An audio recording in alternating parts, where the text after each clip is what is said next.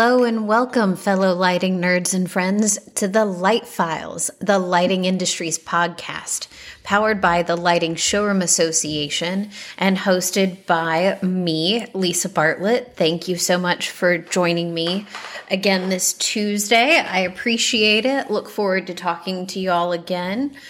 Um, please do subscribe to the podcast download it on your favorite app, whatever, but just make sure it lands on your phone every Tuesday. Uh, I sure appreciate that. And we do have a little discussion group on Facebook. Not gonna lie, not too much action there, but there is a group we can join. And um, it's called the Illuminati, the Light Files podcast. And um, because I'm corny, but that's okay. Um, the um, it's a great place if you do have a comment on the podcast. Um, go there, uh, leave a message, and uh, I will certainly take a look at it and get back to you because I always appreciate the input I get on this podcast. Actually, I have to say that was one of my favorite parts of June Market was uh, being stopped by more than one of you um, saying that you listen to the podcast, you like it, don't like it, whatever the case may be. Um, but I really actually enjoyed hearing from the people who disagreed with me on things or had a different take on something. It really does give me a whole bigger, better perspective of what goes on in our industry. So please don't ever hesitate to tell me that you think I'm way off base on on a particular topic or idea um, because it only makes me better. And the whole point of this podcast is to get these ideas out into our marketplace and our industry to give us something to think about and to grow on and to kind of work together towards a better, brighter future. See, corny, told you. Um, so all of the feedback that I get from you all, um, really, really does help make this a better experience for all of us. So please keep it coming. I appreciate it. I was talking um, with Kirsten, my fellow LSA board member, on a call recently, and we were talking a little bit about um, customer service. So it got me thinking about the light file for this week that I wanted to talk about. And it was about kind of the different approaches we all take to customer service.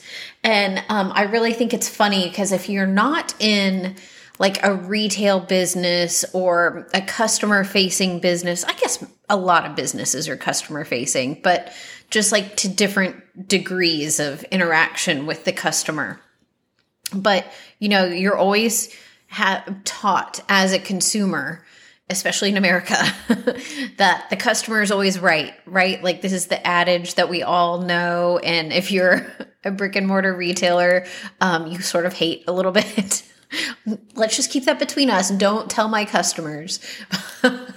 I certainly appreciate the customer is right in a lot of ways, but this like mindset of like, I'm always right. I can stomp into your store and demand anything I want because I have been told the customer is always right. It's bonkers and it's not actually how the world works. there is definitely this like push pull when you own a business and have a lot of like frequent different customer interactions, you know, like with a wide variety of people. And again, there this mindset of the customer is always right is kind of prevalent in the world that we live in. Um, there's also seems to be sometimes like you're not allowed to make money on your business. it's like it's like I'm not it's like there's an idea that if you're making money in your business that you're screwing people sometimes it's a weird spot to be in. And um sort of challenging sometimes to be like hey i'm really not screwing you. We're just covering costs paying all these people salaries. Um yeah there's no magic tricks happening here. I'm not a bajillionaire and never will be. and that's fine. But like, it's just a weird spot to be in with customers sometimes but um, so Chris and I were talking a little bit about um, this uh, group that we both um, participate in and follow on Facebook a bit, and it's you know uh, been helpful for me since the pandemic as a retailer. I'm in no way, shape, or form compensated for this, but WizBang is the group. I'm sure I've mentioned it before. WizBang. Um, Bob Negen is the uh, leader of it, and he comes with a strong retail background. Anyway, it's a really interesting group. If you're a retailer, I recommend checking it out. Um, and at least just getting on their like free weekly email list. Um, it's just been a good way to keep at the top of my mind things I need to be focusing on as a retailer because I do frequently get a little bit into the administrative weeds of my job, you know, payroll, insurance, uh, the purchase orders, whatever. Like I get in admin world of just like running a business and I sort of kind of forget the bigger picture things sometimes. So just getting a regular email reminder of like, think about your customers, think about what you're doing, think about how you're doing it. Um, it can be really great reset for me. And um, one of the things that we were talking about is there was a, a, email. Gosh, I think I got this one back in May, and it basically said that um, until they prove otherwise, always give your customer the benefit of the doubt. And this is sort of like the update on the customer is always right thing, you know. And uh, Kirsten and I were talking about it and thinking, you know, discussing like, do we agree? Do we not agree? And um, it's just a challenging place to be sometimes. And where I kind of landed after our discussion was thinking about, and this is something that I think often we don't take enough time to do or to reset ourselves on, but to think about who your customer, think about who your real primary customer is and how they want to buy and the experience you want to have, they want to have as your customer and making sure that the core of your business satisfies those needs. And this is going to be different for every one of us as lighting showrooms. We could all be independent lighting showrooms, but the answer to one person's, you know, one person's answer to that question of who is my core customer might be retail, you know, people coming in off the street to update their house. Um, somebody else's answer might be interior designers. A lot of people's answers are going to be home builders. Someone else's answer might be electrical contractors. So this is like it's a, moving target for everyone, but I do think we don't often spend enough time to stop and sit with who is my primary customer and are they getting the experience they want and need in my showroom, in my store to fulfill their needs and to keep them loyal and coming back day after day, week after week, month after month, year after year? Are we doing the most for those customers? And then once we've satisfied that need, are we moving on maybe to the second tier of customers and making sure we're satisfying the needs and wants of that level that category of customer for us. Like, kind of think of it as like Maslow's hierarchy of needs. and think about um, you know shelter and food as being like your primary customer base and like the people that you need to take care of the most to ensure you're at least staying in business. And then you fill in the next level i forget what the next level is i learned this a long time ago um, and then you fill in the next level of a customer that maybe is your second biggest like basket of customers and making sure their needs and experiences are being managed in your store. And I think there is just oftentimes like I'm just in my daily life, I'm processing, I'm doing this, doing that. I'm not really taking any time to step back and think, about my customers, who they are, what their needs are. Are they being fulfilled? Is my staff fulfilling those needs? Or are we just kind of, you know, doing whatever to make the days go by and get our paychecks? So I think it would be a really valuable exercise for everyone to take even just 10 minutes and really think about this like who is my customer like i know it kind of sounds silly to like write it down and it doesn't have to be you know really uh detailed right like you don't have to say like middle-aged women in this income bracket with two kids. You know i'm not talking about that but i'm just talking about like the category of customer. Are they getting their needs met in your store? Are you making uh, display decisions and staff decisions and stock decisions that are helping benefit your core customer and then your second tier and your third tier customer after that. But are you satisfying those needs for that customer? So I'll give you a little example about what I mean with this. But like think about how you're displaying product, right? So, you know, the thing in the industry right now is like gallery displays. Buy a gallery, put it in. Every this manufacturer's product you know, put it in this amount of square footage, all their product, all one space here, mix it right there. You know, like it's very uniform, right? But of that one brand. And then you have another gallery of another brand. So just think about that. Is that really serving your customer? Is that helping meet their needs? Are they getting the experience they want coming into your store being gallery, gallery, gallery, gallery with maybe no real cohesion between all of them. It's like this brand store and this brand store and this brand store. Or are your customers better served by having the brand of your lighting showroom and then within your lighting showroom brand you display this and that and you make it look beautiful with vignettes and stage so that they can get the cozy home feeling or i mean potentially you have um, let's say a big designer audience that specifically wants to look for a brand and they want to stick with a brand. So maybe the galleries work in that case. I don't know. I'm just throwing this out as something to think about. Like, are all of the things you're doing in your store really serving your customer and meeting the ways that they want to buy? Like, I would say that customers are coming to us for solutions, for ideas, for expertise, and the lighting is like the the widget that we're selling but the why of how the why of a customer shopping with us is to get the experience the expertise the you know solution to the problem so, really, what you're selling in your store is like the solution, the idea, and then the lighting is just the thing that satisfies the need. So, are your customers coming in and getting what they need from you?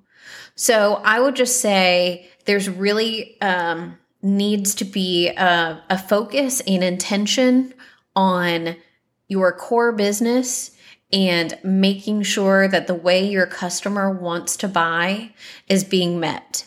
And certainly be available to all kinds of customers, but you know, make sure the primary is served, then move on from there. And, you know, like I was saying, this isn't just necessarily in product displays. That was just an example I threw out, but it could be in how you're staffed. Does the way your business operate mean you need more warehouse staff? Do you need a second delivery truck? Do you need more salespeople? Do you need, you know, the list goes on of things that you might need to offer. Um, but definitely be always have in mind the way the customer wants to experience your business, not necessarily just what you want to do, right? So maybe for me, it would make more sense, you know, in my mind to generate more sales and hire another salesperson.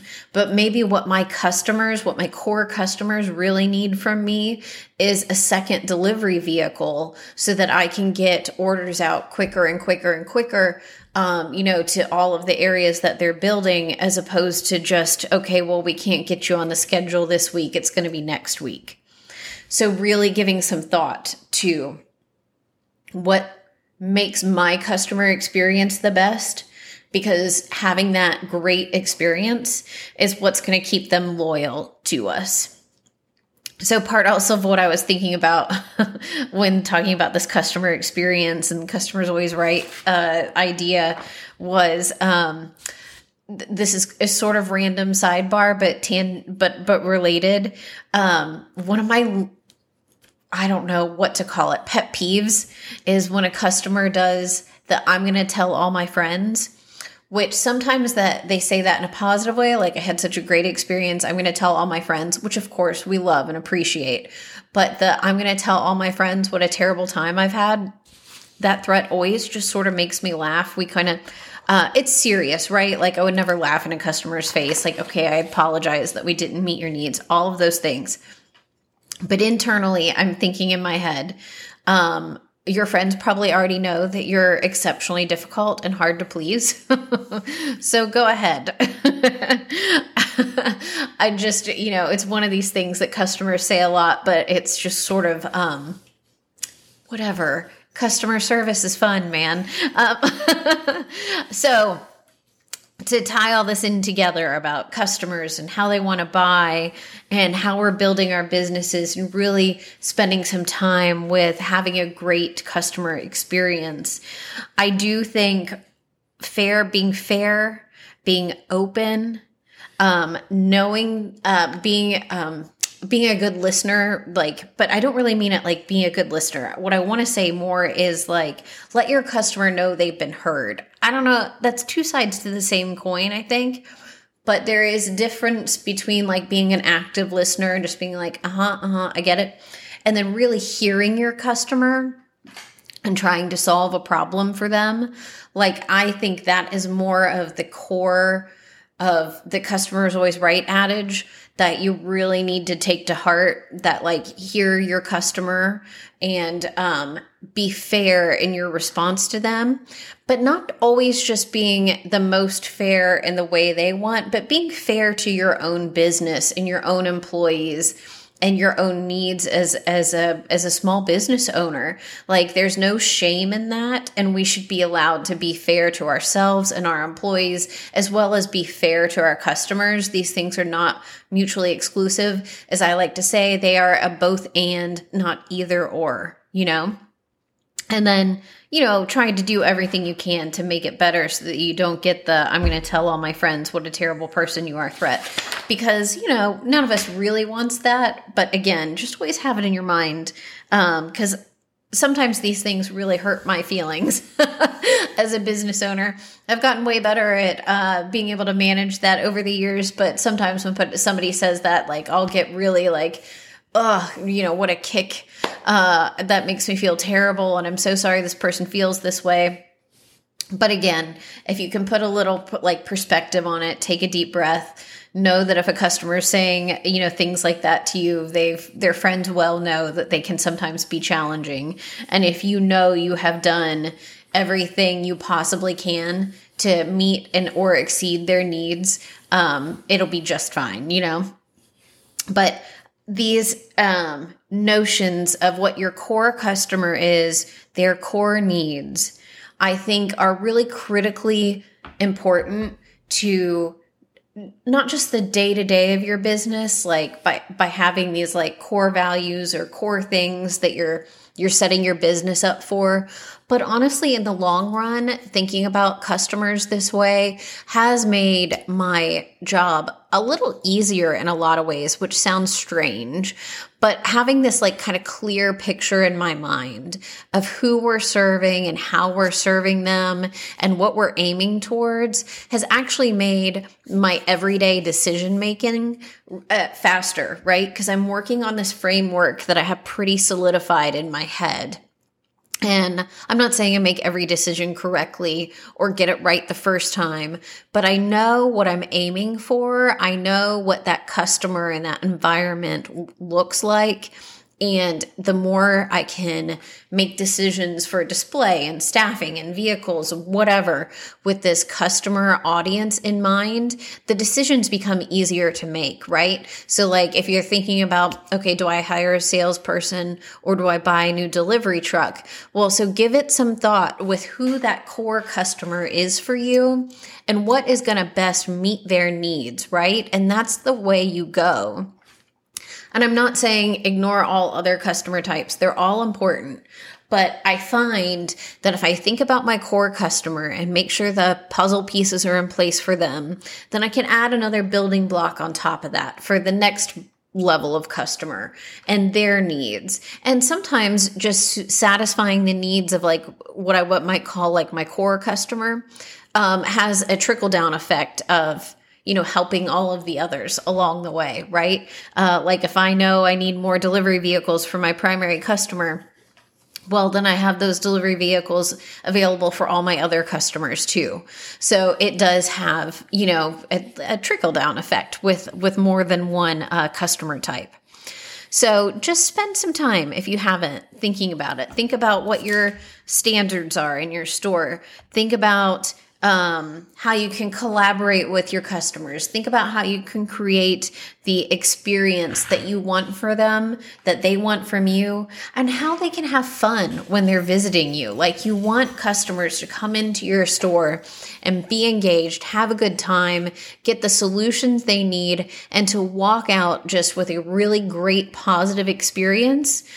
And that's what you want customers telling their friends. Those are the kinds of word of mouth that do tend to spread like wildfire in a really good way. And that's what we're all aiming for every day with our businesses.